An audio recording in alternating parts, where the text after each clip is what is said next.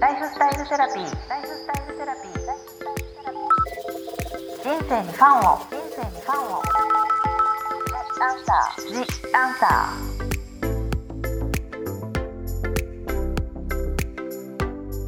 こんばんはワニブックス書籍編集長の青柳ゆきですライフスタイルセラピー今週も引き続きホリスティックヒーラーもとこさんをゲストにお送りしたいと思いますもとこさんよろしくお願いしますよろしくお願いします。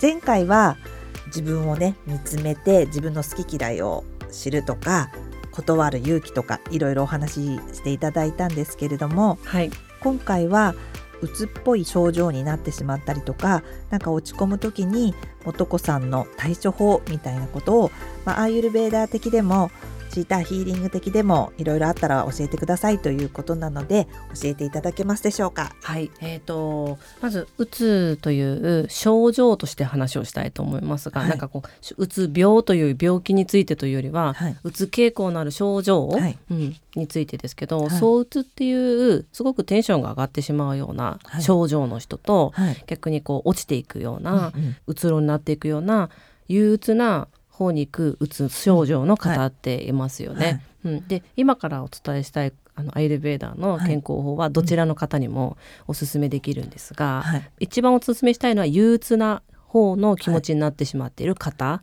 におすすめのうつうつしちゃうようはい。な感じで、上がってこれないような、上がってこれないような方には、はい。ありきたりなんですがはい。早起きが一番なんですね。早起き、早起き。あのブラフィンムフールタといってですね、日の出の96分前っていう教えがアイルベーダにはあるんですね。日の出の96分前、はい、96分前に起きる。でそうです。は。であの今の日の出を調べていただくと、はい。おいおいおいおい3時ぐらいに起きなきゃいけないんじゃないかよって思うかもしれないので、はい。はい。ちょっとあの現実的ではないので、はい。まあ、例えば今だったら5時ぐらいな感じですかね。まあ今の日常の、うん。なこの日本の感じだとしたら 5時ぐらいが早起きかなって、はい、ちょっと、はい。あの3時に起きるのは難しい嫌ですもんね。はい。ままあ季節によるじゃないですかそうだって。ですね夏はね まあね。まあ明るいからあれですけど、はい、日の出の96分前っていうのが24時間の中ではい。最も神聖なバイブスが、えー大気に流れている時間だっていうふうに古典書に書かれているんですね。はい。うん、なのでその時間に起きて、はい。まあ、瞑想したりとか身支度をしたりとか、はい。えー勉強したりとかっていうふうにはい。していたアイルベーダのお医者さんや聖者さんたちはもちろんいたんだと思います。はい。でもそれがまあ皆さんの日常の中でしやすいかというとしにくいと思うので、はい。えー、となぜ早起きがいいかってことをはい。ちょもうちょっと広げて話をしたいと思うんですが、が早起きがいいというよりは、はい。仮眠が良くないんですね。あの寝すぎ。へーあのなんだ睡眠過多か、はい。はい、と言ったりしますね。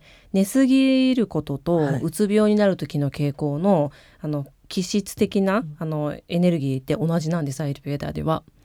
そうなんです、ね。そうなんです。なので、うつ病でうつ傾向の症状が強い方ほど、やっぱり睡眠過多の傾向がありますし、どうしても起きれないみたいな感じがあるってことですよね、うん、そうですそうです。す、9時間とか10時間とか11時間とか寝すぎてしまっている人ほどやっぱり気分もうつうつとしていくっていう傾向があるんですね。うんちょっとあれですけど眠れないっていう人は、はい、眠れなくてももう朝起きてうん、活動してればやっぱこう体ってやっぱ疲れるから眠れるようになるっていうそういうこともあるってことですかね。あそういうことですよね。うんで、すよね。眠れない、うんうん。だって人間は24時間とかそんな何十時間も起きてることはできないから、うん朝早く起きるようになれば、うんうん結果的には寝るようになるっていうのもあるってこともありますよね。ね、あのブルーライトがね自然と、あのサーカディアンリズムって言いますけど、はい。ブルーライトが自然と自然の光からはい。放たれてるので、はい。目が覚め覚めますしそこで24時間っていうののうん。体の中のバランスをリセットしてるんですよね朝。だからどんなに不規則にいろんなことをしようが、食事でもなあのい。寝る時間でも、はい。朝さえ一定にしておけば、はい。体は元に戻ろうとずっとし続けるんですね。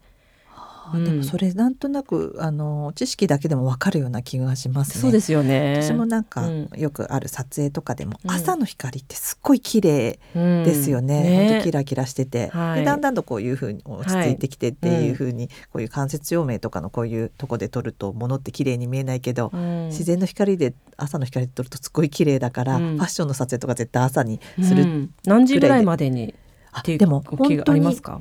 ァッションの撮影とかだと、うん。本当に朝の6時7時ぐらいの、うん。本当表参道とかの光だとすごい綺麗っていうぐらいですよね。で光、うん。うん上になってくるとどんどん濃くなってくるから、はい。だからはい朝ってそれぐらいこう、ね、光も綺麗で神聖なんだなっていうのはなんとなくわかるんですけど、そうですよね、あのアイルベーダーでいうと、はい。これもまた季節、はい。あの日の出が何時かによるんですけど、はい。およそ8時ぐらいまでがはい。その神聖なバイブスがちょっと続くっていうふうに言われてるんですね。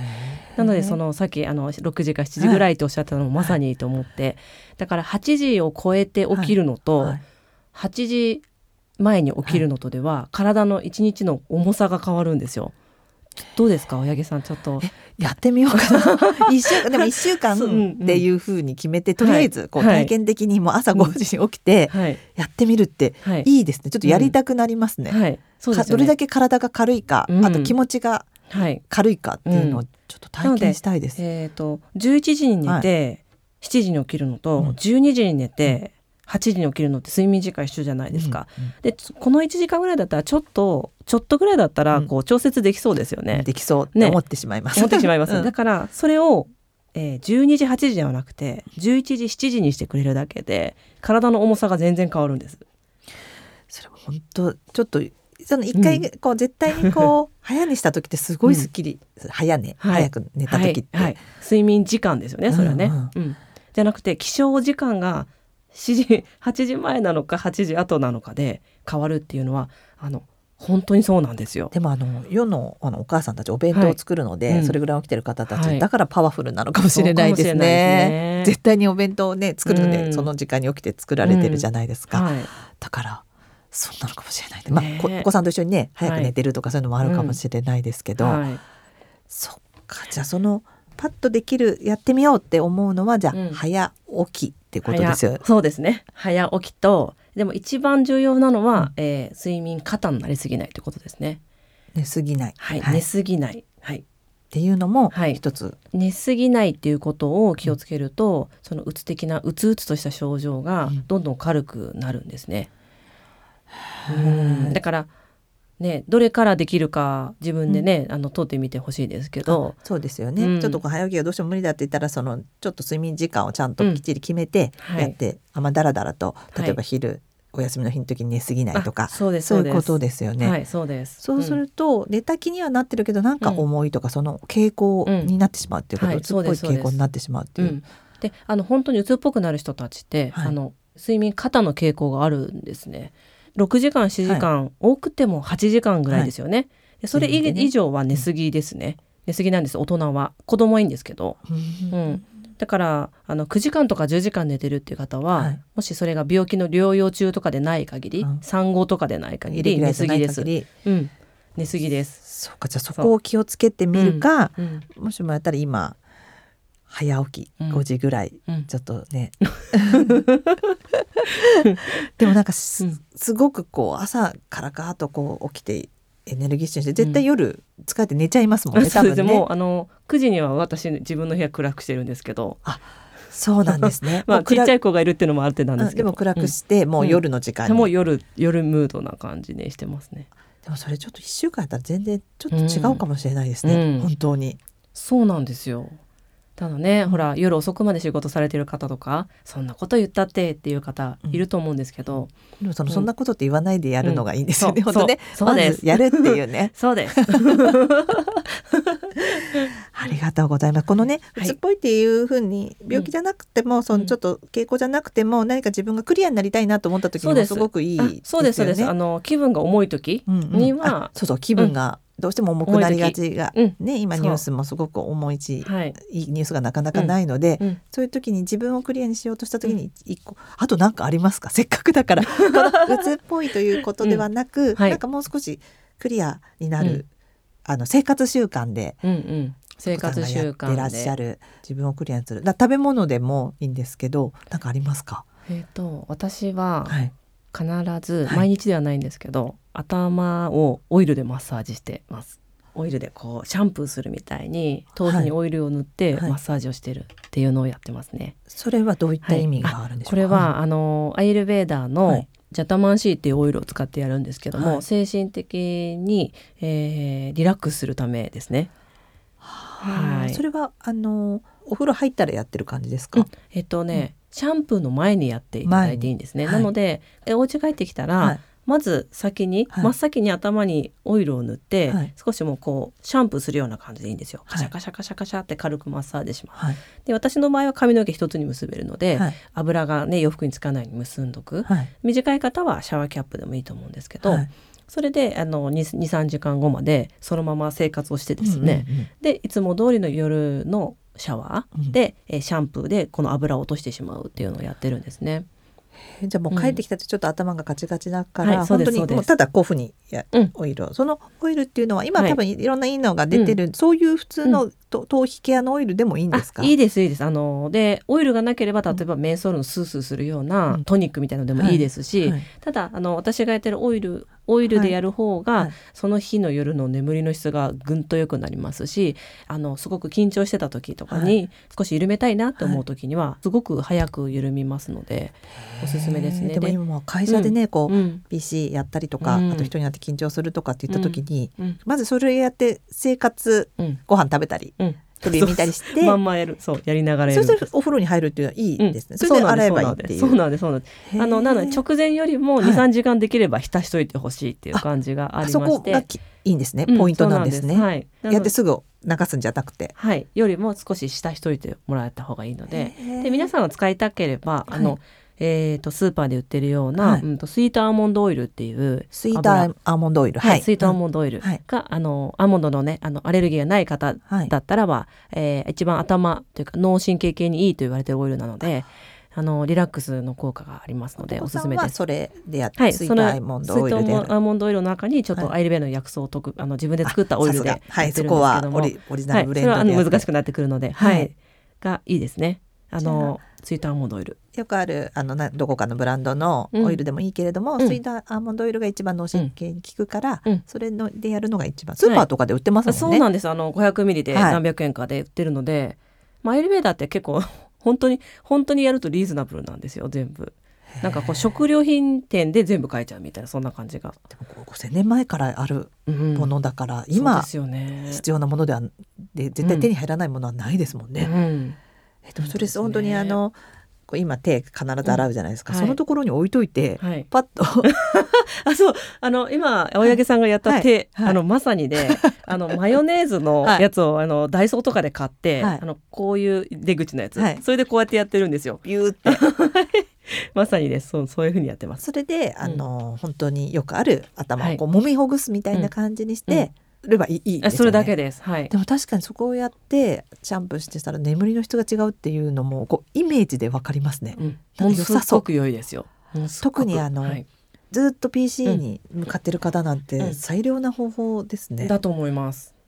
それであのマッサージの技術が必要じゃないので、うん。オイルが頭皮にさえくっつけば、うん。頭皮が 吸収してあの一応経皮吸収云々はまあねさあのいろいろな言い方がありますけども、はい。アイルベーダーには約4分半でうん。骨髄まで浸透するって書かれてるんですね。オイルが。なので、まあ、経皮から吸収されたものが約4分半で骨髄組織っていうのは骨の中心ですけども、はい。そこまで浸透するという考えに基づいてのお伝えですけども、はい。塗りさえすればちゃんと体の中に入ってい入っってて。それがリラックスさせてあの緩めてくれるので。作用してくれるそうです。はい。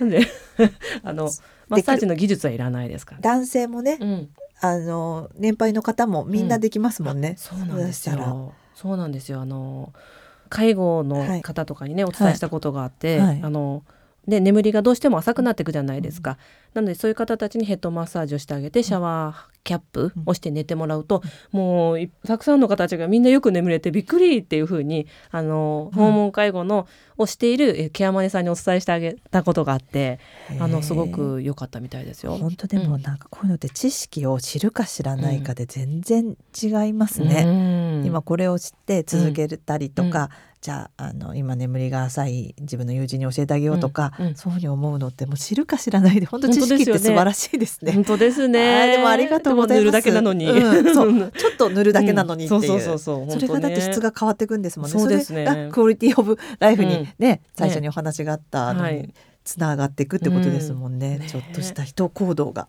うん。すぐ行動するんで やってみます、はいありがとうございます。ありがとうございます。ここまでのお相手は青柳ゆきともとこでした。元子さん本当にありがとうございました。ありがとうございました。ライフスタイルセラピーお聞きいただきありがとうございました。元子さんのお話とっても面白かったですね。私も早速収録の日の夜に帰宅して頭部のオイルでのマッサージやってみました。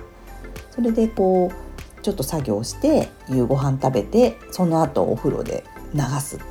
なんかすごいすっきりした気がして今も毎日ではないんですけどあなんか原稿を読んで目がすごい疲れたなとかあなんか今日ちょっといいことなくてなんか巡りが悪い感じがするなとか思った時とかはオイルでこうマッサージしながらそういうものが体の中から浮き出て巡りが良くなるような感じをイメージして浮き出たものがお風呂で流れる。一日それでリセットみたいなイメージをしてやるようになりました。もともとこう睡眠の質とかにはこだわってる方ではあるんですけど、まあ、パジャマとか枕とかそういう外からのものもそうですけど今回素子さんのお話で寝すぎないとかやっぱり朝早起きがいいとかそういうものは今の自分の生活スタイルに取り入れてみようかなってとっても参考になりました。皆さんもぜひ素子さんのお話参考にされてください。ではまた次回もこのライフスタイルセラピーでお会いしましょライフスタイルセラピー。ライフスタイルセラピー。ジ・アンサー。